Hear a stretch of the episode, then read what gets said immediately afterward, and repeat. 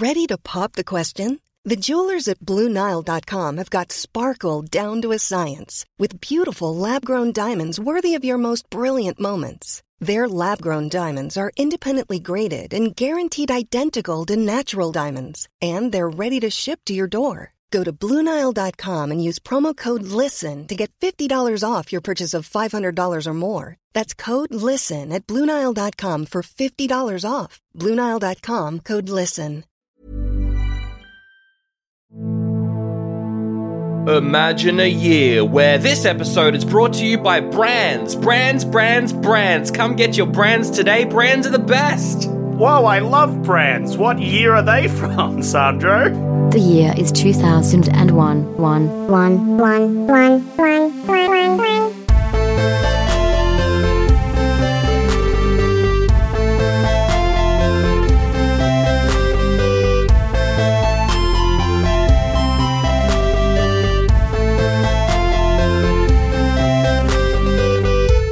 Hello and welcome to Oldie But a Goodie, the podcast talking about movies from 2001 in the order they came out in. This week we've got probably the only comic book adaptation this year that some could say is good. My name is Sandro. As always, I'm joined by Zach. Hello, this week's episode is sponsored by the color orange. Do you like orange? I love orange. Everyone should buy orange. And this show is also brought to you by the brand new show hitting the Butterfly Club this week, uh, A Bond Among Us by Innes Lloyd. Joining us to talk about the brands and the things, it's Rob Lloyd. Hello. Hello, it is a pleasure to uh, be back uh, in the saddle, uh, the oldie and uh, goodie saddle with. It's a bit uncomfortable, but you know. to, well, look, yeah, it, it feels good in the right places. It feels so wrong in all the other places. It Chafes a bit. It chafes just a little bit, but you know, chafing chafing is the new orange. So And that's why I wear my Step Ones. Go to step1.com. not sponsored, not sponsored. Um, Yeah, there's no sponsoring in this episode, not by orange, the greatest color to come to you.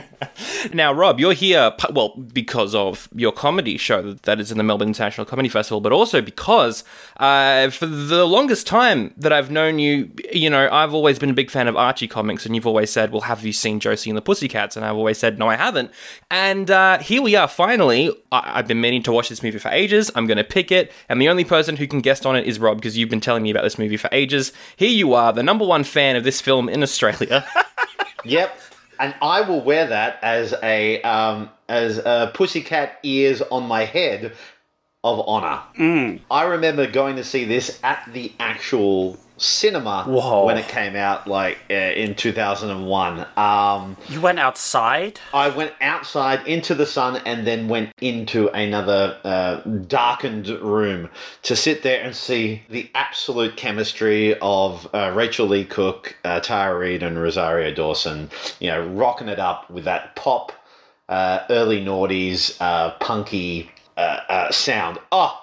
It wasn't even them playing or singing, but gee, they they did it almost convincingly. So- Almost, yeah, yeah. No, it it, it was uh, the band. Oh, I looked it up earlier. Letters to Cleo. They're pretty good. I like them. Yeah, They did a good job. So yeah, I I've always yeah, it's an absolute bomb. It was like there's no two roads about it. This film did not find an audience at all, but you know, in the 20 years since it's come out, uh, people have reappraised it and and have uh, have jumped back on the bandwagon. And watching it for the first time in in God, I think the last time I watched it was over 10 years ago. Um, uh, it, it's exactly as I remembered it. It's cute, it's fun, it's silly. It doesn't take itself too seriously. It's a very small story, and it's it's you know the music's actually quite good and, and fun to listen to. I love the songs in this song in this uh, film, and um, the performances are great. The performances are really cute and fun, and it's yeah, I, I, I it's it's not a masterpiece by any stretch of the imagination, but it uh, should have got a lot more love than it did at the time. Yeah, I agree. I thought this was really fun. Definitely captured the vibe of the Josie and the Pussycats uh, comics, which I'm quite familiar with, and uh, was better than Riverdale, so that's good. Zach, what did you think? I'm your backdoor lover. Yeah, Oh, yeah. the I'm lights your down low. backdoor lover. the only comedy song in the movie, and I love it. Oh, that was great. Oh my god. I had so much fun with this film. This is a great time. I'm so glad everyone's everyone's positive on it cuz I was like, man, this this movie's really fun. yeah. I was having a great time. I had a big old smile on my face through most of this movie.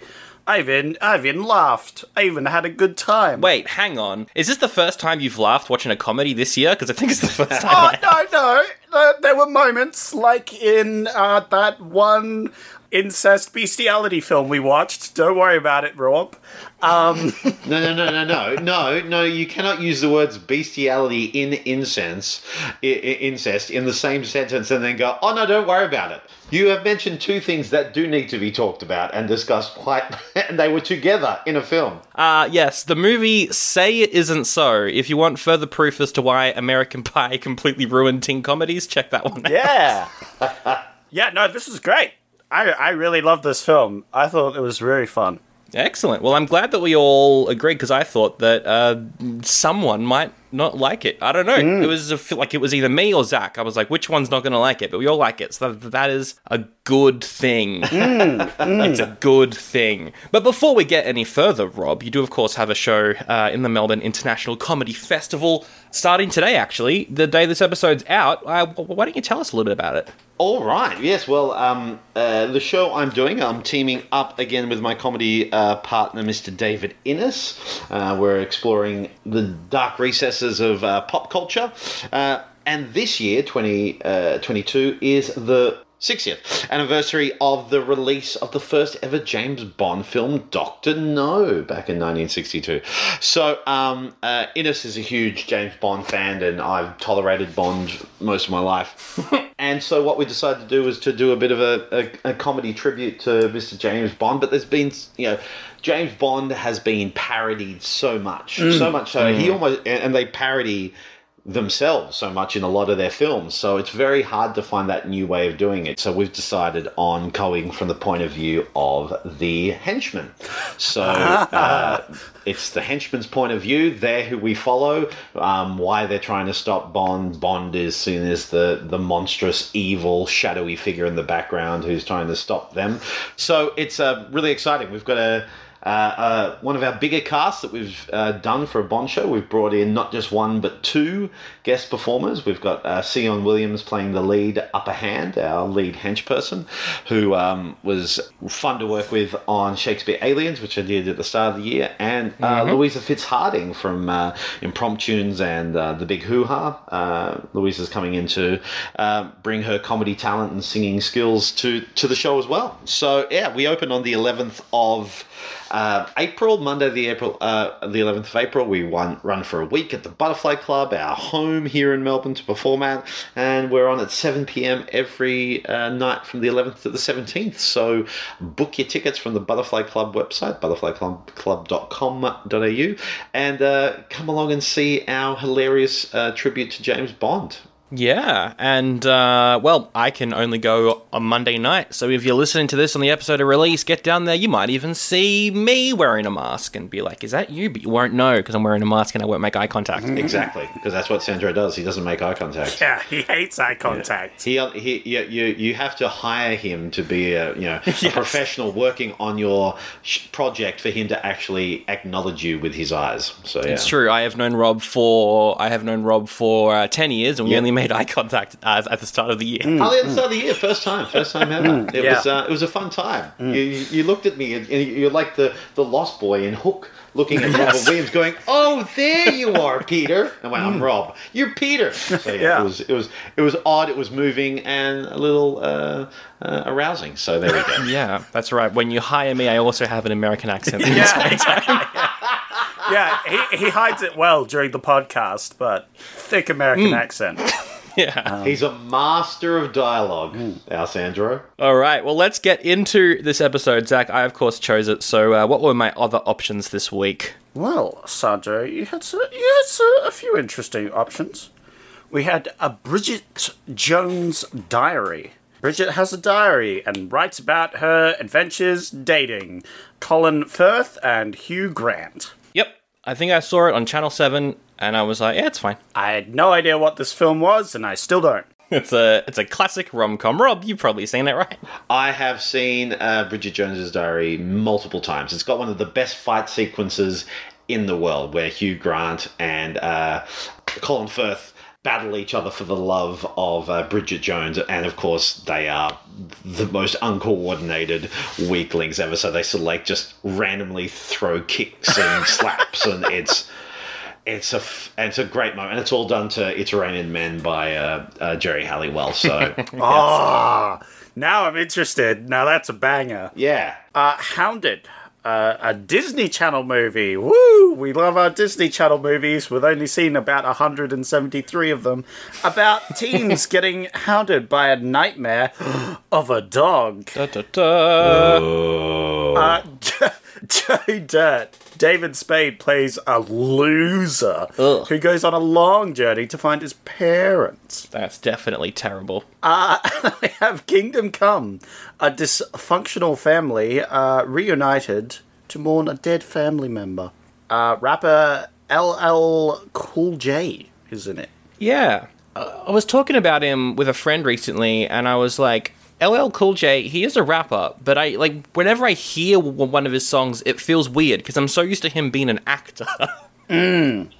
Um, look, Mama Said Knock You Out is one of the greatest um, uh, hip hop songs of all time. I will not have a word against it. I still find it weird because my mum is a huge NCIS fan, so she watches all the NCISs. So, and because of that, she knows. And it's still one of the weirdest things I've ever said when I've heard when my mum said, "Oh, that's LL Cool J." I'm going, I have never been able to put in my head that my mother you know, uh, uh, knows LL Cool J. But of course she does because she watches NCIS. It's the weirdest thing. My mum there saying the words LL Cool J. uh, but yeah, out of all of those options, I mean, Bridget Jones, you know, it's you know, it's a classic. Everyone loves it, but it's yeah, you know, we, we, we've got to do J- Josie. The whole point, I, I was always under the impression that you know the the whole point of Oldie But a Goodie is to really, you know, shed new light on those films that have been lost throughout time and history. Yeah. And I think this film's one of them. And I'm so glad that you've uh, invited me here to finally step on to my leopard print uh, soapbox that has been gathering dust under my bed for the last 20 years. I can finally bring it out. Stand on there and say, you know, those three words that were way too late. Uh, this film rocks. There you go. There you go. That was you standing on the corner of Flinders Street Station yelling that from your soapbox back in 2001. That's right. But instead of spit, spitting out vile hate and religious doctrine, I've been singing the lyrics to you know three three small words um, uh, from Josie and the Pussycats. So It's a banger. or pretend to be nice. I'm okay. I'm done. No, I've still. Uh, I've still wait, we've still got like an hour or so. I'm, I'm definitely sure you're not done. oh, Zach, that is very that is very hopeful that you think that I'll be done ranting and raving in an hour. Every time you go into a Rob Lloyd guest appearance on Oldie But a Goodie, go, oh, this will go for an hour. Yeah. Yeah. right. Yeah, there's about five hours of extra recording that we have to cut out. Do you want the uncut version? Yeah, and that will be dropped on Patreon. Patreon.com forward slash oldie but a goodie pod. Get your review of Death Row Game Show right now. We reviewed it. Is it just the running man? Yes. Yeah, but um, yeah, yeah, All right, Josie and the Pussycats, though. yeah, yeah.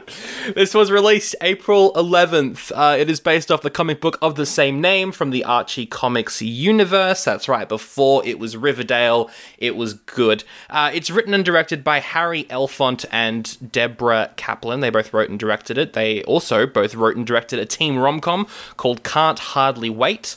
They've done stuff uh, on their own uh, before as well. Kaplan is actually involved in the writing of uh, the Flintstones in Viva Rock Vegas. Uh, she helped write that, which is a throwback because, of course, your first episode on this show was the Flintstones movie. Was the Flintstones. Which is a great movie that I was bullied into rating an oldie. I will say, I was bullied, coerced. It's a great movie. I think you're rewriting history there.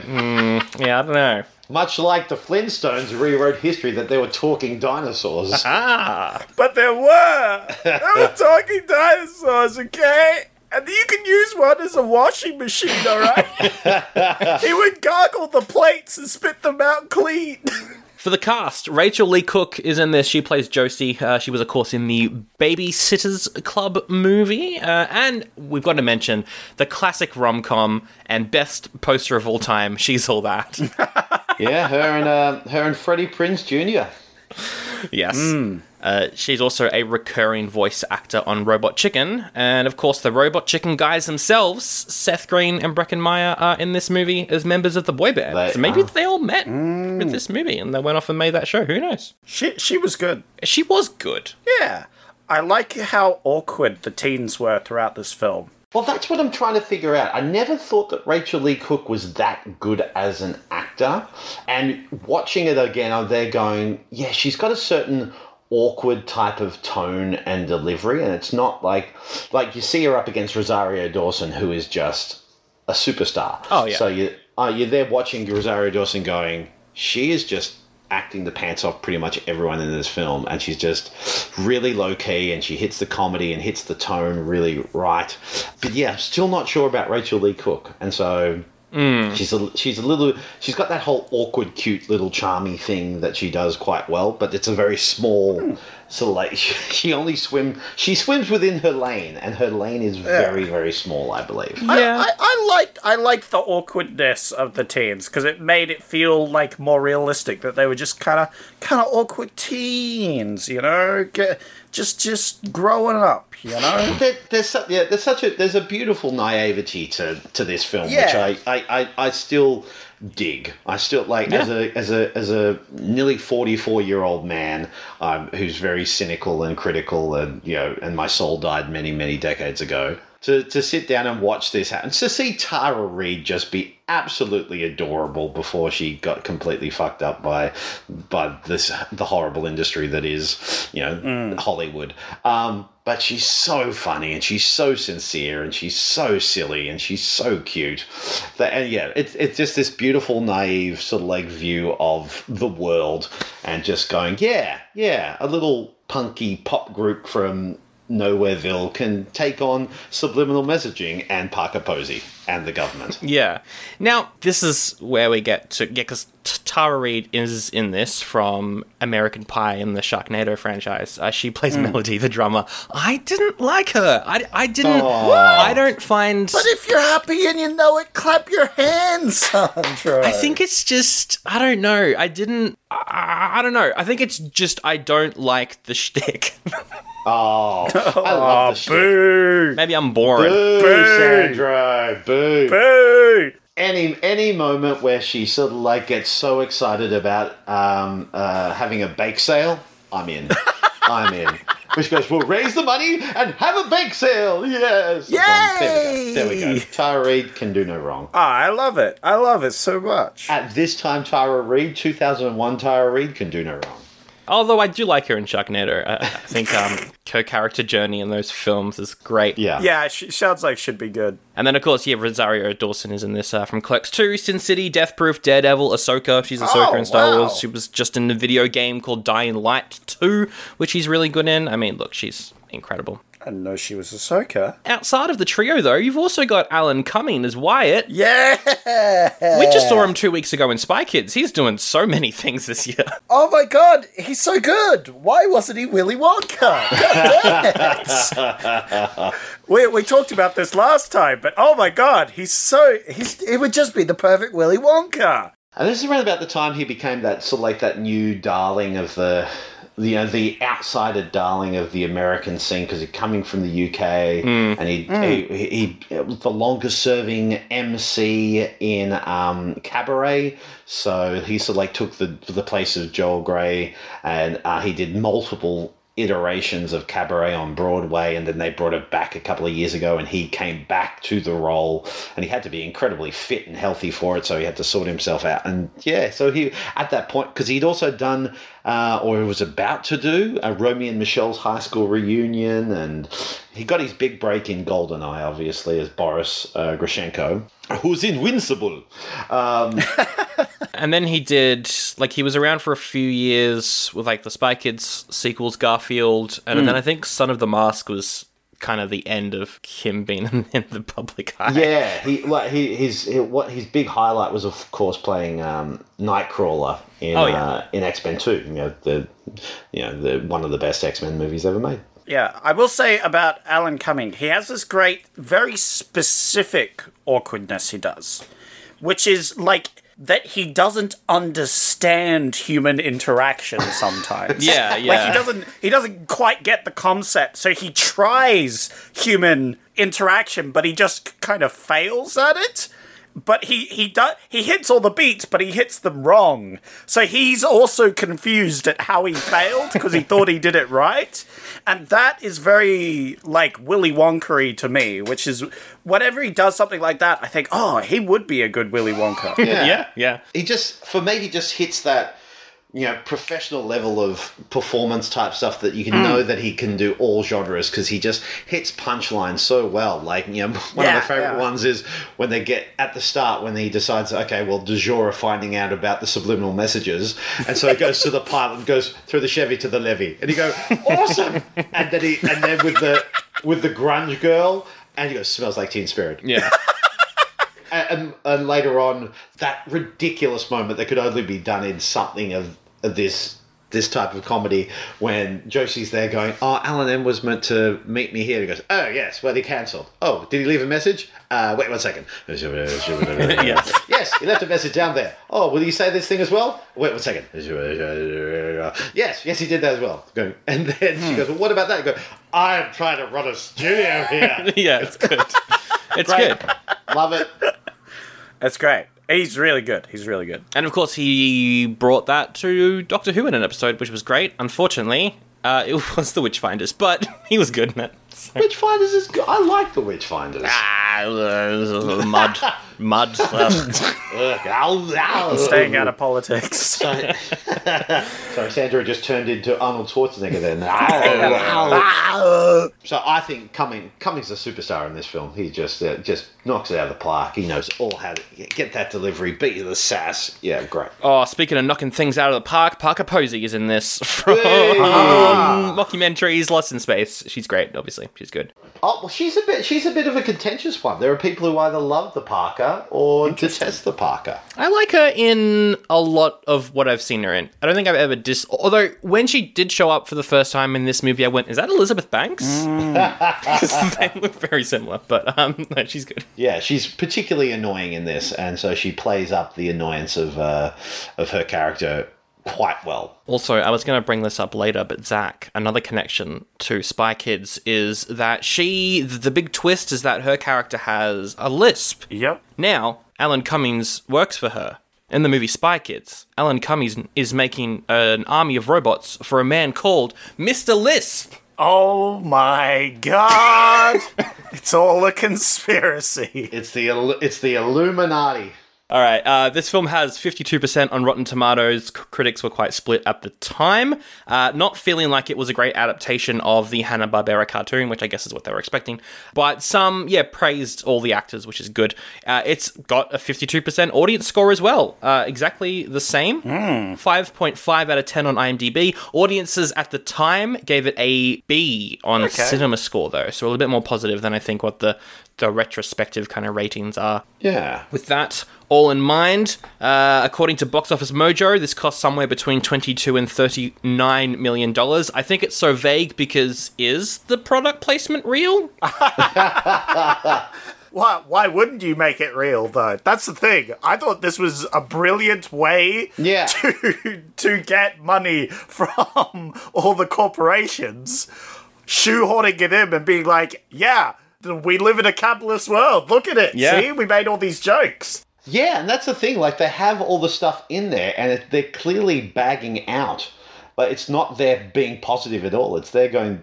It's it's not like you know. It's not like hardcore conspiracy threats and all this type of stuff. It's all done with a jovial sense. But there is that sense of no. You know, corporations taking over the youth of the the world is shit, and it should be fought by you know uh, cute Yeah. punk groups from the early noughties. Yeah, yeah, yeah. Yeah. With Cardius. I feel like, especially like McDonald's and Target, they probably paid for that. Oh yeah. Um, but I do want to know what like what the meeting was like when they were told what the product placement would be like. Oh, I do. I do see it. Ma- Macca's was such, even at that time and now, it's like just such a powerhouse. The movie guys come and go. We want to use you guys, but we want to like say that you know corporations are bad and all this type of stuff in a fun way. And they go, "Oh, isn't that sweet?" Oh, that's so cute. Yeah, yeah. You go ahead. You you product place in your movie about how bad capitalism. You go you go get that. him, Tiger. You go make your little movie. You go make your little movie, and we'll be, we can't hear you over all the money that we're making. yes. What? Sorry, I just got buried in a bucket load of cash. I can't. You need to speak up. And now, I- and now, and now, I've got the image of Heath Ledger's the Joker falling down a pile of money, but it's but Yeah, he's yeah. dressed as you know Ronald McDonald. I love that line. Um, part of the subliminal message is Heath Ledger's the next Matt Damon. but yes, uh, somewhere between 22 and 39 million dollars is the budget. What do you think it made? Uh, obviously, it did bomb, but how much did, did it bomb? What do you think it made, Rob? I think it made about twenty million. Oh damn it! That was exactly what I was gonna say. oh no, I'm gonna say it made nineteen. no. Uh, uh, the question is, do I go higher or lower? Uh, probably lower, right? Because it's a bomb. Yeah, I'll say 19 and a half million. That's low. Oh, it's um. Oh, the education system failed. You say? This movie uh, made just under 15 million, which oh, in 2001 that is uh that is still quite a bomb. that is unfortunate. But before we move on to the plot, uh, there is in fact a tagline for this movie. It's written on the posters, and uh, you've either got, you've either got to give it a thumb up or a thumb down. The uh, the tagline is "Here, kitty, kitty, kitty." down. So down. Thumbs down. It's quite terrible. I hate it. Why would you say that to me? Uh, d- I have nothing more to add, I think. Yeah, wow. Okay. I'm going to give it a shaky thumbs down. Hey, all you guys, gals, and non binary pals. I'm Nick. And I'm Maddie, and, we're, the hosts of WTF is Happening. Australia's number one pop culture podcast, as voted by our mums. We're here to be your weekly 60 minute pop culture catch up, You can expect stories from our personal lives that basically guarantee we'll never get a date. legendary guest interviews where we find out which cultural moments shaped their lives. And honestly, just a touch of like chaotic, frantic energy. Now, as soon as you're done with the iconic podcast you're listening to right now, Go and listen and subscribe to us. agreed. Cute. All right, the movie opens with the only comedy song in the movie, which is the song for the boy band du jour. They sing uh, "Backdoor Lover." Uh, wow, I wonder what that's a euphemism for. The lyrics are great. It- it- it's such a good song. It sounds just like a Backstreet Boys track. yeah. And it's shot like it's shot like a yeah Backstreet Boys you know Yeah, that opening yeah. sh- it's it's all that wide screen type of shots with this like the curving in of images on the side and they're hmm. coming out of the airport with all the fans. You've got that fishbowl lens sort of thing happening. Yeah. Oh, it's great. It's great. Yeah, they use that quite a lot. Not to the extent of the Beastie Boys level, but they did use it quite a bit. Yeah. oh, it was it was great though. Um, yeah, but uh, look, I I'll say the tracks throughout, I I kind of enjoyed all of them. Oh, they yeah, They're they're pretty good. great. They're good. Yeah, yeah, yeah. There were some great tracks, especially Backdoor Lover. It's top ten now. Uh, we see the boy band afterwards in the plane. There's clearly some tension between them all. Yeah, and it's uh, you know the the it boys at the time. It's that clear line of you've got uh, uh, Donald uh, uh, Faison from Scrubs, you've Yep, got yep. Seth Green, you've got Breckin Meyer, and then you've got random guy as Les. yeah. and you're there going, why is he there? So, well, maybe there'll be other appearances by Du jour, but they could only afford the three name actors for one day of shooting. One day, yes. Yeah. Yes. But yeah, it's a it's a it's a, funny scene, and you can see they're allowed to have a bit of you know improvisational leeway there. Uh, I, I particularly love that the the pet monkey is called Doctor Zaius. Yeah, it was good. It's good. I I liked their their their sort of back and forth, and then White has to come in, and he's like, "All right, break this up, break this up. We're gonna be best friends again. You know, we're gonna get you a new face. we're gonna get you a new face as well." What what what causes him to ditch them though again? They they found the subliminal messages in the backing of their Oh songs. right, yeah, that's right. They do they do find the it's like, oh, that's weird. Can you hear this backing thing? Yeah, that's right. That's right. Gee, I have no idea what that is. Throw the Chevy to the level. It's great. And then yeah, he um he and the private jet pilot they jump out of the jet and um, maybe it crashes. Who knows? we don't know yet. That's such a stupid joke. Later. I do like how he just he arrives perfectly, uh, Wyatt, and just like presses the button and his parachute just falls off. And you watch the background and you see the pilot just gather his things and just run off into the woods for no apparent. yeah.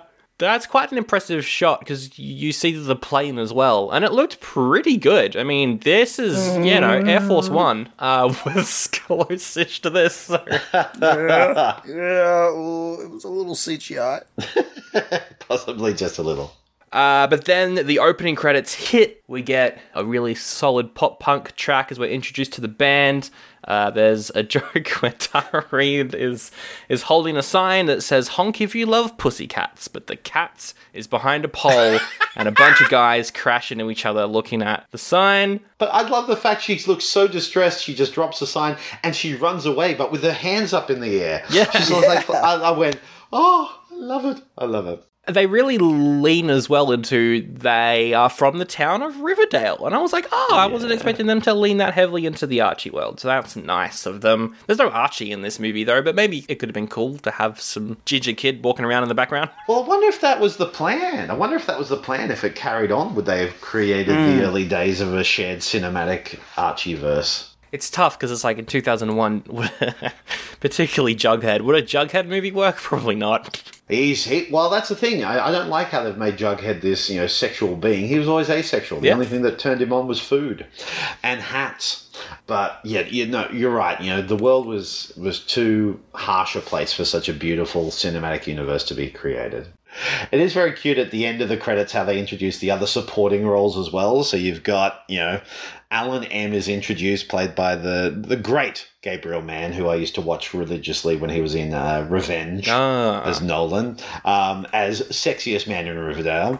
Um, and then you've got uh, Paulo Costanzo, who we haven't seen for ages, but he was in like Road Trip and stuff like that as the manager, who's an actual character from Josie and the Pussycats, and uh, Missy Pyle, yep. the great Missy Pyle, slumming it in Josie and the Pussycats From um from Galaxy Quest. from Galaxy Quest, from uh, uh, Willy Wonka and the Chocolate Factory, the Tim Burton version. There you go, another Tim Burton Willy Wonka reference for you there, Zach. Um, Oh, you know what? Alan Cumming would actually. no, no, Yeah, there is that line when I think it is Missy Pyle's character. She's like, "Why am I here on this private jet?" oh, it's because I was a bigger character in the comics or something. yeah, that's like what that's what um Ale- yeah Alexander says that. Why are you here? He goes because I was in the comic books. What?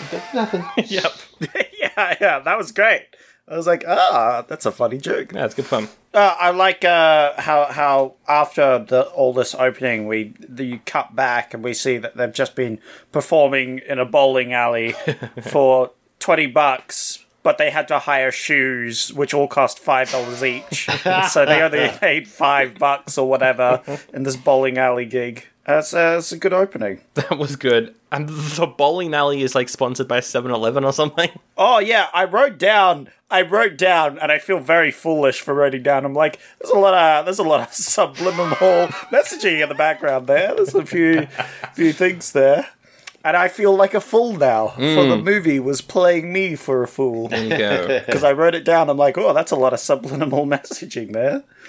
Like they have this heartfelt moment where they're like, ah. don't worry, we'll be friends forever. You know, we're we're gonna be this band. We're best friends. We're gonna go far. That sort of thing. And in the background, there's a big Coca Cola like sign. I wrote down. It's really going hard in subliminal messaging. I wrote that down in my notes. That's funny. So they see on TV that the band Du Jour has disappeared. Uh, we get a quote from from the news presenter saying their label has yet to release a statement, but they have released a commemorative box set. yeah. which which I mean that was happening like in the 80s, 90s, early 2000s, but recently that has been like labels have been pushing the post Yeah. releases so much harder. Uh, so that is another thing in the music industry that this movie predicts. Yeah. is how much labels push stuff like that now. Yeah, nowadays it wouldn't be a commemorative box set; it would be an NFT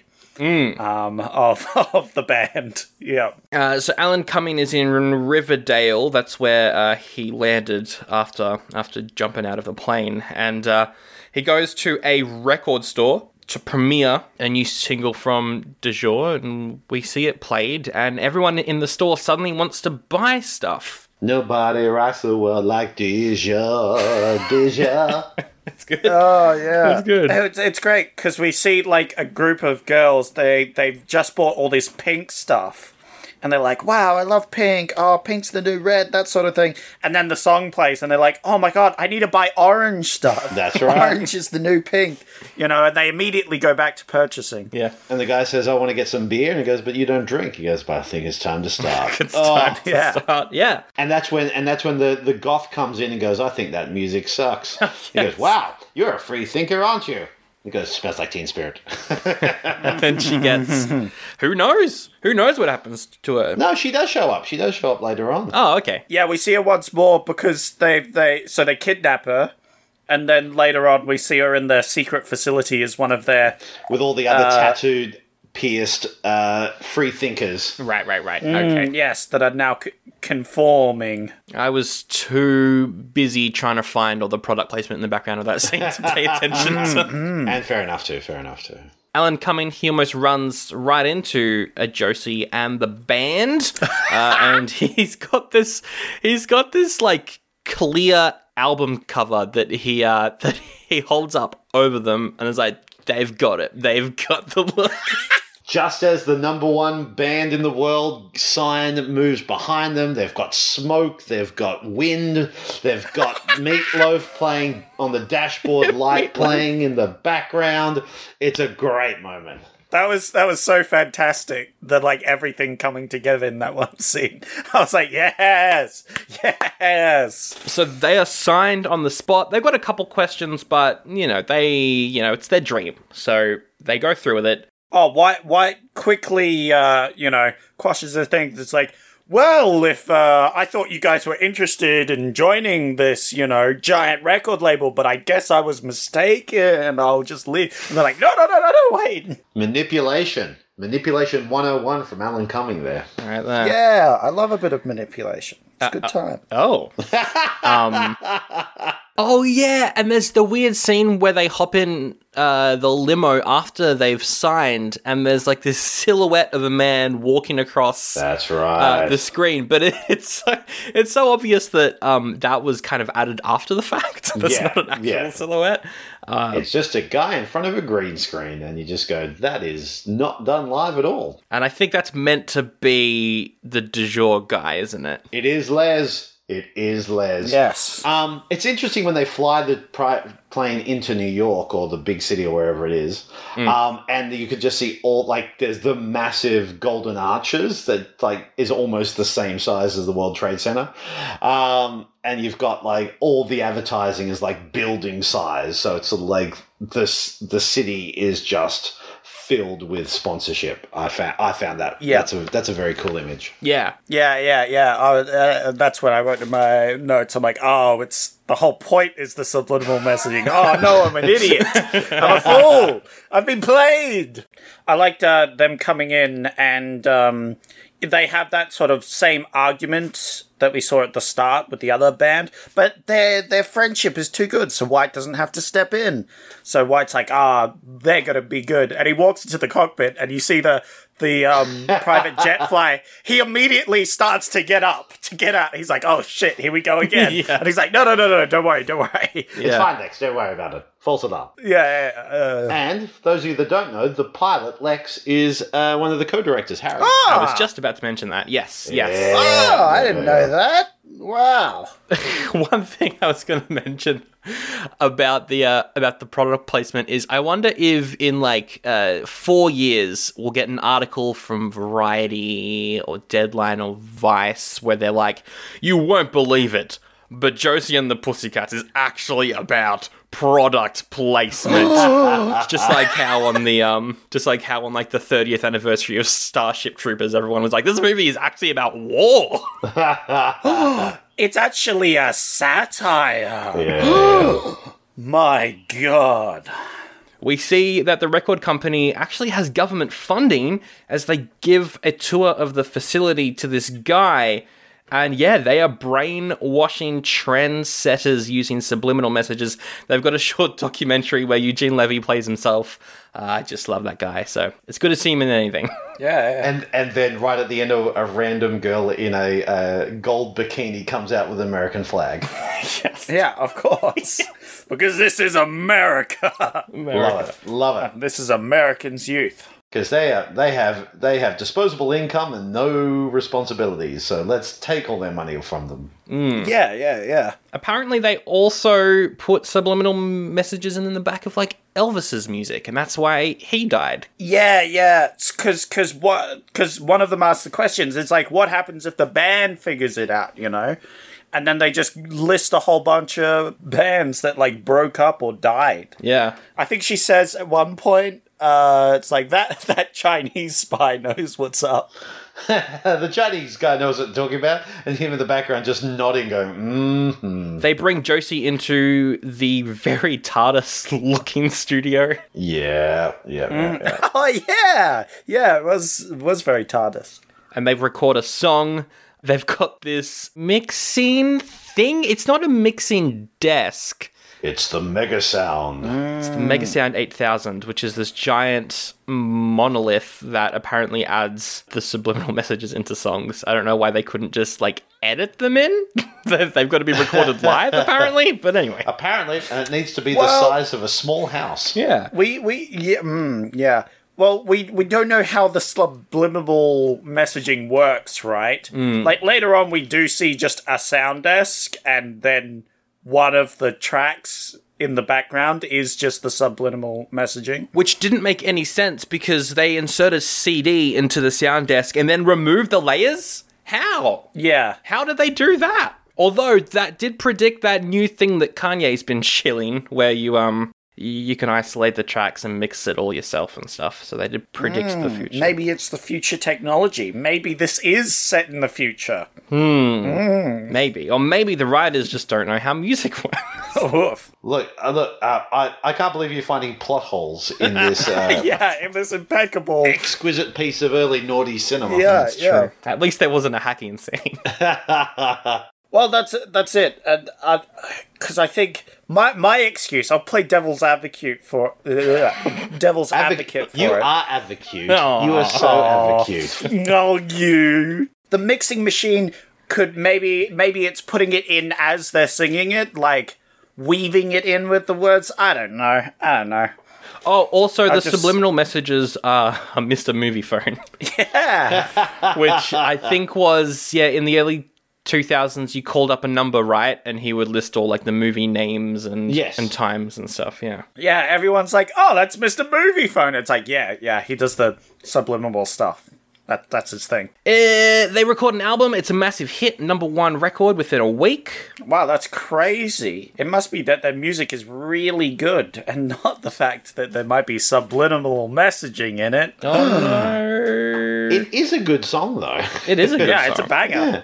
And the film clip's great. I like them dancing around and then we see the song go to the top of the charts. It was good. And they're at the top of the charts. They're like dancing around in the number one position. Yeah, they're dancing on it. after a, a, a stretch limo goes past. This is the most 2000 film I've ever watched. It's crazy. It really is. And there's uh like some good outfits and stuff. There's the leopard print, which you mentioned earlier, Rob. There's like a sparkling sort of thing that they're wearing at one point. Oh, they have such variety, such range. It's a, it, I like that that like slightly punky pop style that isn't completely pop music, but is in no way near punk. But it was that kind hmm. of style that was around at that time, which was a not edgy, but it just had a, a bit more bite to it than just just poppy type songs. Yeah, it was slightly before Paramore and Avril Yeah. Lavigne came on the scene with their um everything sucks attitude, which Yeah. I, I like that music as well. But No, I definitely prefer Backdoor Love. Yes, yes, you do. oh, yeah. That song is jerking. I still don't know what that song means. What does that song mean? We'll figure it out. It means they're creeping into the back door to hang out with you. They're, you know, because they're, good, they're a good boyfriend. Someone will unlock the mysteries of those lyrics one day, but today is not that day.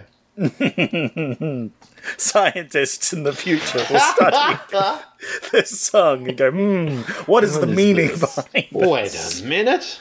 they throw a big ol' party for the band, uh, except Rosario Dawson doesn't get an invite originally. Boo. It's a bit, yeah, it's a bit sus. bit rude. Uh, Fiona and Wyatt realize that the three of them together are a solid unit. However, if they separate them, they, they don't have enough time to find another band. They can always replace Val and Melody, and that it, it's easier for them to make um, Josie their puppet if she is distanced from the other two. So Yeah, they, they, they changed the name of the band to Josie and the Pussycats. yeah. So they can't get rid of Josie because they, they, they changed the name of the band. And they're like, why did you change the name of the band? And it's like, oh, oh, oh no, no, all bands do way better if they have an and in them. Know? But yes, so it's, it's to drive that wedge between them so that uh, Josie could become their puppet, and Val and Melody can be taken off to Total Request Live and be killed by Carson Daly. Carson Daly and some and some impressionist guy. Um, Some random uh, comedian who uh, uh, uh, Aries Spears, who was uh, best known for Mad TV. oh, Mad TV. Okay. There you go. He has an unfortunate choice of uh, impressions. Oh yeah, he does a Cosby impression. Oh, that, that Yeah. I was sitting there going, maybe he doesn't. Maybe it's just my memory. Okay, they're doing Chris Rock. Okay, but that's shit. Okay, and then he goes into, and then he goes into Cosby and went, oh no, oh no, he's there. It only lasts for a couple seconds, thankfully. But. Yeah, yeah, yeah, yeah. And Carson Daly, I mean, he's barely in this movie, but I've always found him annoying. Uh, he was pretty good in this scene. Well, he was um he was dating Tara Reid at the time, so it was very silly watching a movie that is uh has a reference that is very specific to that time, and twenty years later you're going, oh yeah, they were a thing. Oh wow, okay. And then she knocks him off a knocks him off a, a high building with a Yeah, cardboard cutout of Matt Damon. The- It, it's so it's really great because they have they're having like a meet cute while he's trying to murder her, and then she's like, Yeah. "Oh, we should absolutely date," and he's like, "Oh yeah, we should," and then he she hits him. Uh, it's like like I'd ever date you. Yeah, hits him with a cardboard cutout of Matt Damon. yeah, Was this peak making fun of Matt Damon? I feel like it was because Team America was like a year or two afterwards as well. Th- so, so this was this was this was sort of like this was when Matt Damon was still a big thing, and then around about Team America is when people went, "Oh no, we can make fun of Matt Damon now." yeah. I feel I feel like making fun of Matt Damon is just an internal thing, you know. Nowadays, like it never really died down. But that's why most of the movies that he's in, it's like he's not credited anymore. He just kind of shows up for like ten minutes in Soderbergh's new movie, and you're like, "What is Matt Damon doing in this Oh film?" for yeah, 10 and in minutes? Thor Ragnarok, Yeah, he's just randomly in there. Oh, it was great. So uh, they beat up those guys. Meanwhile, Josie is is being brainwashed. They've given her a special remix. Valerie and Melody they show back up after knocking out the uh, the would be murderers, and they're like, Josie, what's up? And Josie's like, I don't need you anymore. It's very sad when Josie does the thing when she explains to Melanie that puppies grow up into dogs who then get old and die. Holy crap! I was like, no. I remember that moment because that is when my heart broke. What are you? Yeah, I was like, even even under subliminal messaging, that was cruel. That's cruel. That was like that. That's uncalled for. And you know what? That wasn't even in the script. That's just Rachael Leigh just Rachel being a bitch. Okay. She Yeah. was scarred after she saw that. I could I could never look at the puppy the same way again. No, It was no. too traumatizing. too traumatizing. But the thing that gets Josie out of the brainwashing is she walks down the street and trips and the headphones fall off. I don't know how effective the subliminal messaging is if it only works while you're listening to it. Or maybe her will was so strong. Yeah, because there's this whole thing where she's like looking at all the advertisements as well, mm. and she's like starting to hear it in the background. She's like, uh, what I'm saying is she's Neo, and she's starting to believe. And by believe, I mean disbelieve all the advertising. And big shout out for a redundant form of technology, the Discman. Yeah? Oh Yeah? Yeah, yeah, yeah. Rock on Discmans. This is the most 2000 film that ever existed. Oh, it is so 2000. And Discman was so fucking hard. As if she could walk around like that, just holding a Discman and like not having it, you know, horizontal. And you never go walking with it. You have to sit down on a space with it on your lap, perfectly straight, and you do not move at all. if you breathe, it skips. Yeah. Uh, that's what I was gonna say. Like all these movies depict people going out with it like it was an iPod or something, which I also had. I got one of the the first generation iPods, and that was a game changer because I could take it with me. Mm. That was about the size of a brick. Yeah, yeah. I was a bit behind the, the times. I was still just walking around with a giant tape deck. You didn't have a ghetto blaster on your shoulder? Oh, I imagine the tape deck was a Ghetto Blaster. and I was just blaring like the original non Madagascar version of I Like to Move. So the inferior version. The inferior Um, version, so- yes. Yeah, yeah, yeah. so anyway, she realizes that she's been brainwashed and she's like, uh oh. But she's got the concert coming up. They've got the massive concert coming up where everyone has to have the brainwashing uh, kitty cat ears, either watching at home or at the concert. Yeah. Oh, which again, they predicted because you can't go on Twitch now and not see someone not wearing those kitty cat ears. That's right. That's true. That's true. That's very true. But yeah, they're getting ready for the concert, and she goes to the rest of the band, right? And she's like, "You gotta believe me." Subliminal messaging. But then they all get captured by Fiona and the American government, and are taken to the venue. That's right. That's right. And then, then you know, Melanie and Val are threatened to be killed in a car accident that's going to blow up in the car park. Oh my god, that was so brutal. they literally showed them a news report of their own deaths. Yeah. And Yeah. like and how they're going to die in that car over there. And it's like, oh my god, this film got really dark really quickly. Oh my god, Yeah. that's horrifying. Oh, oh, and of course we are in the arena scene, uh, and this is the best joke I will make all year. Okay, I'm ready. They are in the Sega Mega Arena. I bet it's got pretty good Sonics. It's the best joke you're gonna hear from me all year. Um, I have to go. Yeah, no, that's fair. I'm it's- also it's leaving. been- Hey, hey, hey, Rob, do you want to go make a new podcast without this? Yeah, yeah, yeah, yeah, yeah. A Sonic, but a baddie. yeah. Oh, It's where every week you say that joke you made sucks. That's the whole podcast. Words hurt, Rob. Words hurt. yeah, but that joke hurt more. Look, yeah, I, I, I, I, I, you know, it was, it was good, Sandro, but I was kind of wishing the days of um, Aries Spears and his version of. Um, no, I couldn't even say it. I'm not going to say it. I'm not going to say I prefer to hear Aries Spears' impersonation of Bill Cosby overhearing your no. Sonic the Hedgehog joke. Uh, luckily, I stopped myself from that, and there's no recorded evidence of me actually doing that joke. Yeah, yeah, yeah. That would No. be that would be problematic at best. and if, of course it was said on the podcast, I'd probably cut it out, right? Yeah. All right. Yep. Am I right? Yep. Ah! Right. So just as Josie's about to go on stage and do the show by herself with her bandmates in a car that could blow up any second, Du Jour burst in the room. Oh, it's Dijon.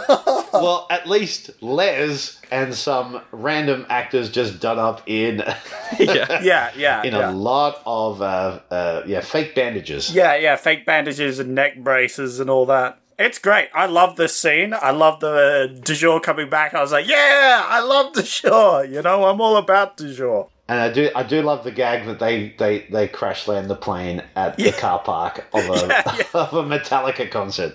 Yeah, it's so it's great because because uh, somehow they managed to fly the plane. We don't know how, but apparently they did. They were like, "Oh yeah, we managed to land the plane fine. Unfortunately, we landed in a Metallica concert, and uh, they got they got beaten up." Yeah. Well, aside from aside from Les, who knows the lyrics to Enter Sandman, All the lyrics to Enter Sandman. Uh, which is great. But also, I'd like to shout out to uh, Metallica fans who are very gentle. They're gentle giants, you know. They are gentle lovers. But also, I want to say as well, saying I'm glad that Metallica fans didn't beat me up because I know the lyrics to Enter Sandman is like saying I'm glad the Radiohead fans didn't yell at me because I know all the lyrics to Creep. Yeah, yeah. yeah. It's also a case of it. It, it very much smacks of uh, people going, um, I know one Metallica song. oh yes. Yeah, yeah. Because the hardcore Metallica fans would be going, well, well, nothing else matters. That'd be a better choice. Blah, blah, blah. So during that scene with Du jour, I guess Josie managed to free the rest of the band uh, during that whole distraction. That's right. They're all free now. And we get a big old fight scene. I think actually Rosario Dawson gets the line where she's like, Wyatt, you messed with the wrong pussy. That's right, she did. Ah, yeah! and she goes full wrestling, sort of like throw him up against the ropes. And Rosario Dawson does the whole clothesline. It's freaking great. And Yeah. Tara Reid does some real. the director's going, okay, how are we going to cover up Mel being a kung fu martial artist when Tara Reid has no coordination whatsoever? We'll shoot it from many different angles Hey. and cut it really quickly together. We get a Matt Damon Bourne Identity action sequence. Yeah, I love quick cuts that make me nauseous. And then she scares another security guard away by going, "Yeah, you want some? You want you want some?" Oh, Tara Reid. Turns out the subliminal messaging for the concert was going to be convincing everyone that Fiona's cool. Because then we realized that, yeah, she does have a lisp and she's wearing fake teeth. Uh, and she has no friends. And Alan Cumming is is an albino and as has got a has got a beer gut and has no hair. Yeah. what a weird fucking ending. And then the government come in and arrest them and take them away and let them take the fall. And then he goes, Well, we realise music isn't the way to go. It's all in movies now. they weren't able to predict the uh, the the streaming revolution that was over 15 years in the future. yeah. Yeah. Yeah. Oh, that, that was great because the FBI agent we saw earlier in the film that was all about it is like, uh, yeah, arrest them for daring to try and corrupting America's youth. which was which was great. I love that. Yeah. This ending has to be one of the most bizarre yet fantastic endings I've ever seen. It's a pretty good ending. And then they get up and they sing a song, and then, yeah. It, it is a cute moment when everyone's copying them, and, and and Josie just says, you know, just listen to it, you make your own mind up, and you go, oh, look at that, cute independence beats you know capitalism any day. Yeah. Yeah. And then it ends with some bloopers, which I miss. Oh, yeah. That was great. I I enjoyed the bloopers. Let's not forget that Alan M comes back being crowd surfed to the stage, where they awkwardly reveal their love for each other. Oh, and of yes. course, Alan M calls Alan Cummings a dick while being crowd surfed. That's great. And also, yeah, like Josie steps away from the microphone to talk to him while the band keeps playing and the crowd is still screaming. I don't know how they were having a conversation. It was a whole other time. That's how gigs used to happen in the in the early noughties, Sandro. That was, uh, and that's the end of the movie. We got some good, some songs. It wraps up. Uh, it's it's a good film. And we have a new and we have a new punk version of uh, the original Josie and the Pussycat song. Yeah, that was good. Ah, yeah. Yeah. and if you stayed long enough, you got to hear a full rendition of Backdoor Love.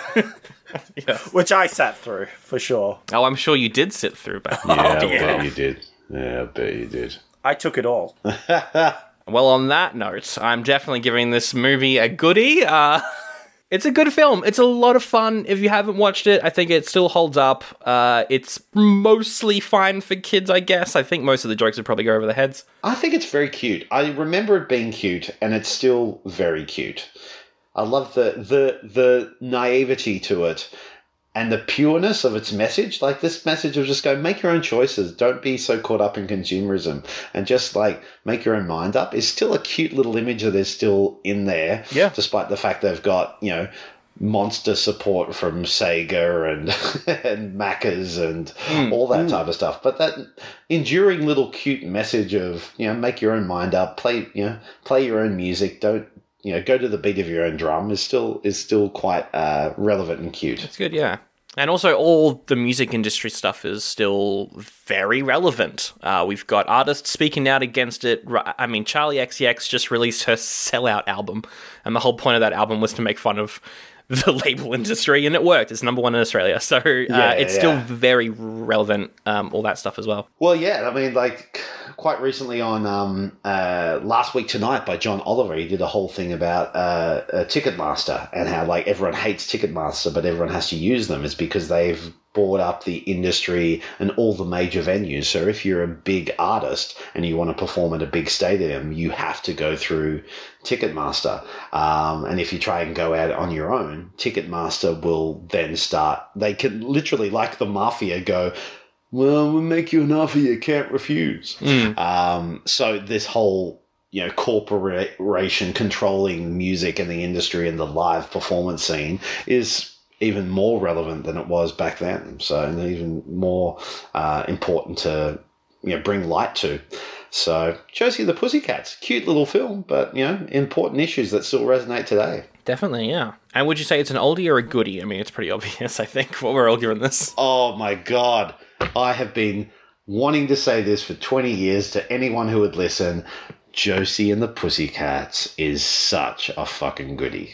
Zach, what are you going to rate it? Oh, sorry. I was just thinking about the uh, Monopoly board game. For some reason, that came to to mind. I don't know. I don't know why specifically uh, the Monopoly board game came to mind. Talking about uh, like you know Ticketmaster and all that stuff. But um, so weird. Anyway, this this movie was great. I really enjoyed it. I thought it was very cute. It didn't take itself too seriously. Uh, fun message. It was very 2000. The songs were bangers. I was just like, oh, this is this is great. I had a big smile on my face the whole time. It was it was very entertaining. I particularly enjoyed the first like five eight minutes of the whole film was this Du Jour thing, and then just them getting quotation marks murdered. Yeah. I was like, wow, this is a great start. Planning for your next trip? Elevate your travel style with Quince. Quince has all the jet setting essentials you'll want for your next getaway, like European linen, premium luggage options, buttery soft Italian leather bags, and so much more. And is all priced at 50 to 80% less than similar brands. Plus, Quince only works with factories that use safe and ethical manufacturing practices. Pack your bags with high-quality essentials you'll be wearing for vacations to come with Quince. Go to quince.com slash pack for free shipping and 365-day returns. Hey everyone, I'm Kayla. And I'm Audrey. I have never read Lord of the Rings or seen any of the movies.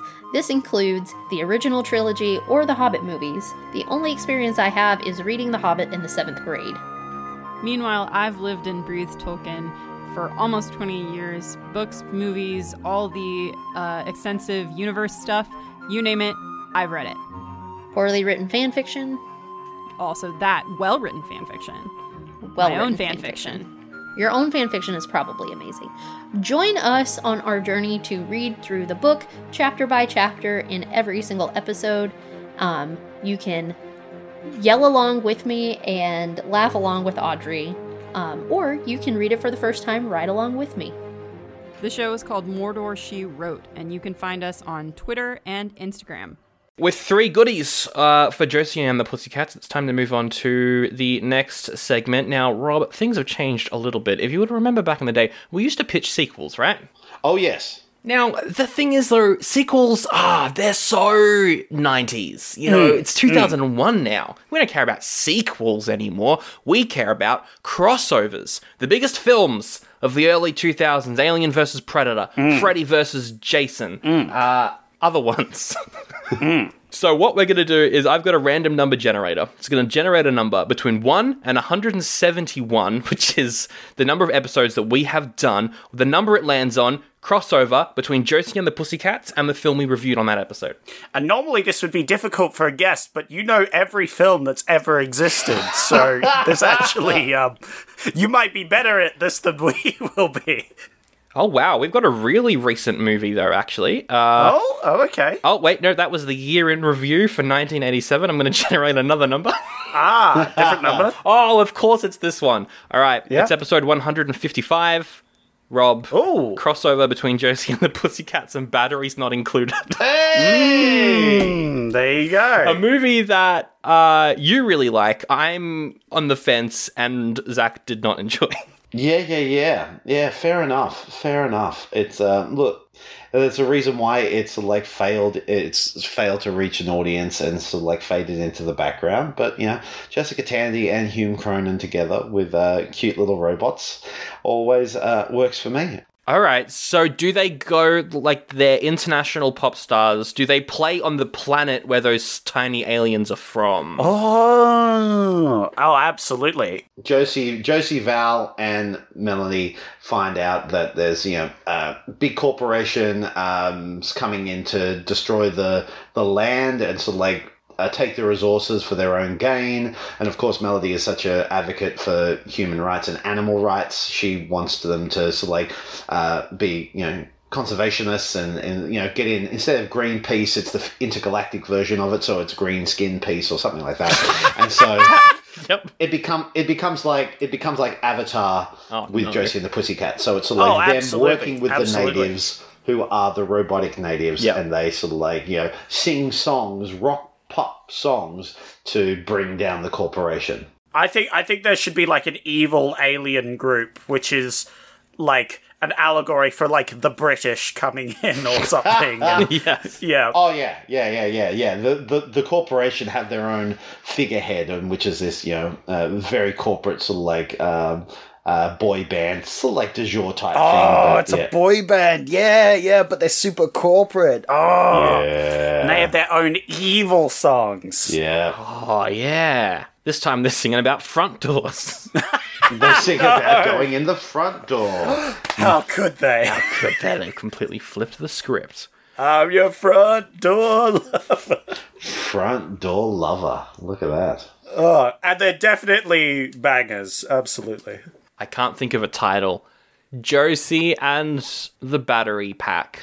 Um, Oh. I don't know.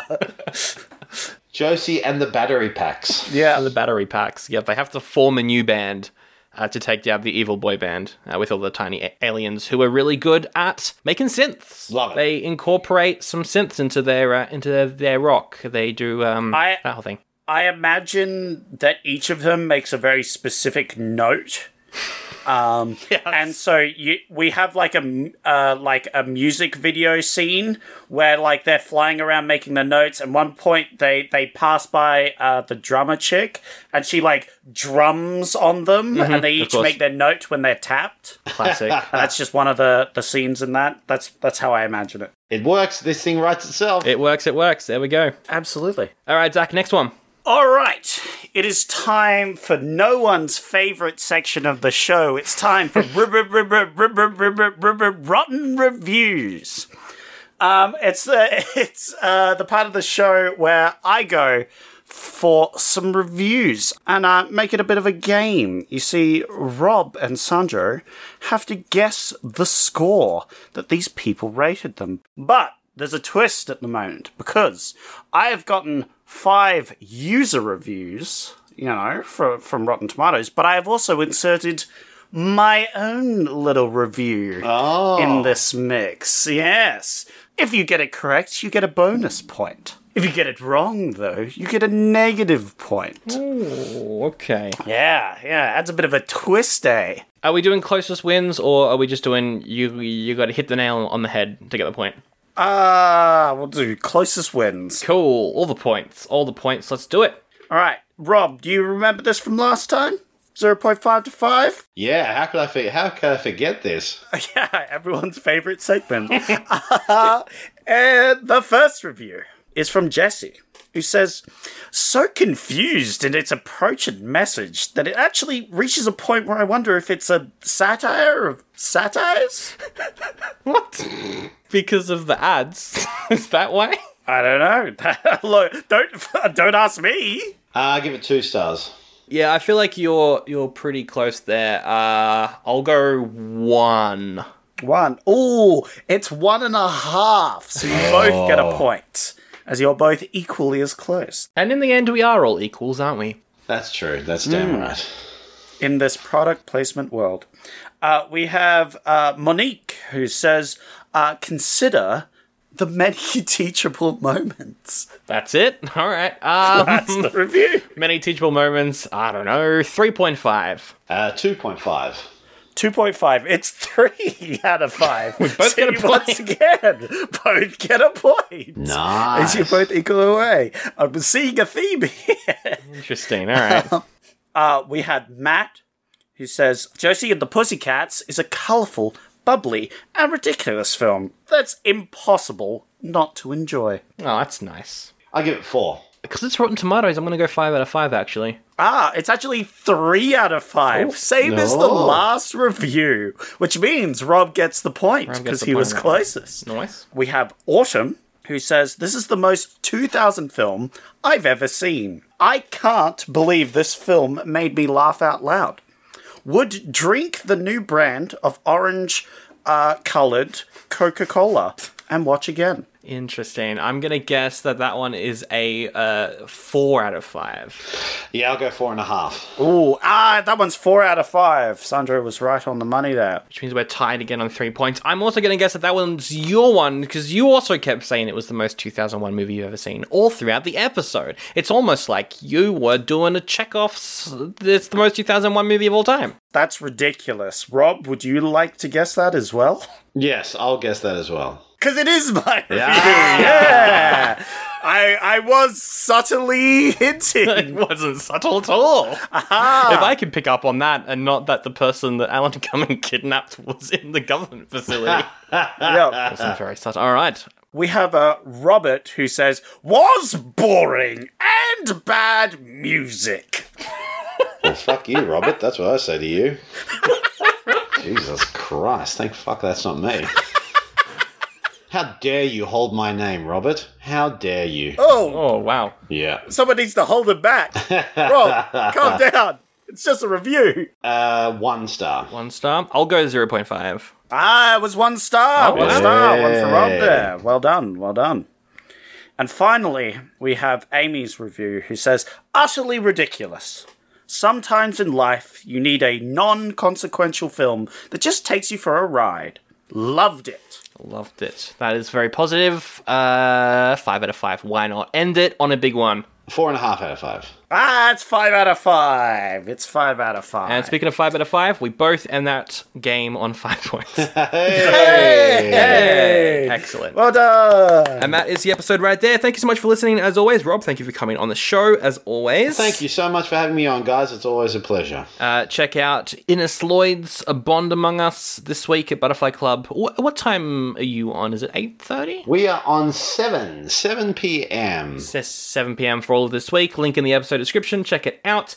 Uh, if you like the show, you can review us on iTunes and Spotify. That really helps get the show out in front of more people. As mentioned earlier, we are on Patreon. If you have got a spare couple dollars hanging around and want to get some bonus content, you can jump on there. The ad-free feed also goes over to Patreon now as well. Uh, we're on Facebook. We're on Instagram. Thanks to Josh Cake for our theme song. Thanks to That's Not Canon Productions, our podcast network.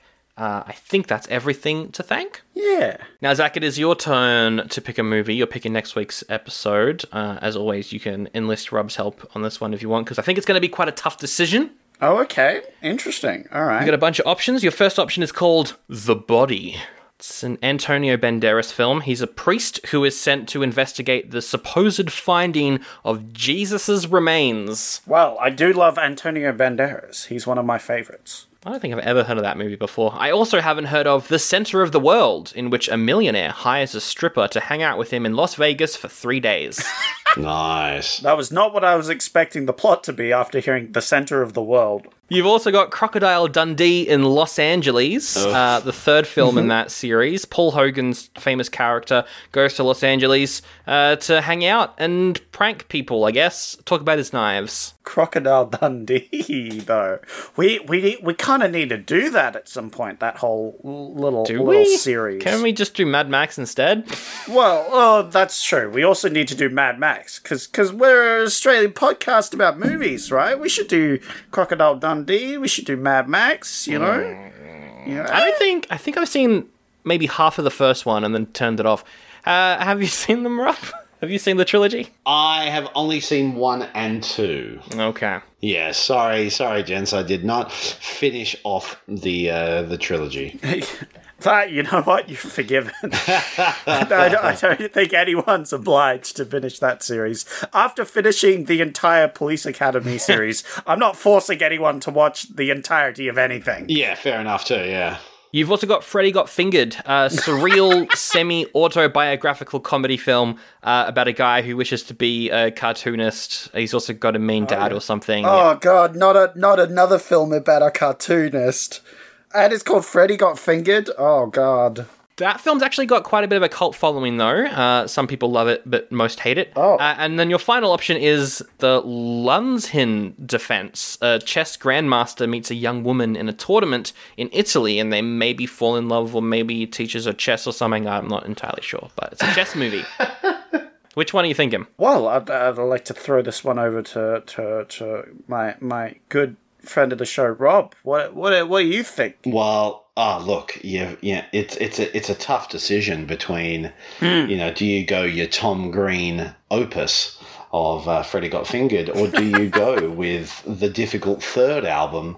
You know, trying to bring home that trilogy, much like uh, The Godfather Part Three with uh, Crocodile Dundee in L.A. I believe I think is the third one. Yeah, yeah, yeah, yeah. I, I do want to do the Crocodile Dundee the stuff, but what what what's your thoughts on Freddy Got Fingered? What's your professional opinion? Um, well, if it was it had any type of professionalism connected to it, I could have an opinion. Oh. All right, so you're on the side of people that don't like it. So perhaps not that one, although that does sound fun. It could be more Patreon because I think it is more like sketch based. It's not really a story sort of thing. Yeah. Right. Oh, yeah, it's one of those. Well, they they are good for the Patreon. Well, I, I, I guess I'll go with Crocodile Dundee. Great. Yeah, look, look, go see the third film so I don't have to. You know, that's yeah. You, Yeah. You're doing it as a public service. Uh, Zach, though, it's a sequel, which means I guess you've got to watch the first two. Yeah, yeah. I, that that's my plan. I don't want to just watch number three. That sounds awful. We'll wrap it up with the best quote from Josie and the Pussycats. What have you got, Rob? It's got to be for me the f- my favorite quote from the whole film. Whole film is um, "Put the Chevy to the levee." I think my favorite quote is from uh, Valerie when she says that things have been different since we left Riverdale, and not a good sort of different. Because I feel like I disagree. I think things have been different since I stopped watching Riverdale, but they've been the good sort of different. They have been a very good. Yeah, because that show has got aliens in it now, apparently. Anyway, what's your favorite quote, uh, Zach? Yeah, I got I got two quotes, so I'll say the first one first. It's uh I think you should say the second one first, actually. I think that would be. oh okay. All right, all right. I'll do that then. I'll do that then. This is your own fault. Um, that that one is uh, Gatorade is the new Snapple, which I thought was great. we don't get Snapple in Australia. It's a shame. Yeah, yeah, yeah. We just get Gatorade, so I, I related to that one. And uh, the uh, final quote is from the very start of the movie, and it's from a fangirl talking about uh, du jour, which they say, I just want to touch them. I don't care which one. I don't care where. Don't care where. that's right. That's right. Great start. I'll just say, she sounds a bit like a backdoor lover. And that's the quote of the episode.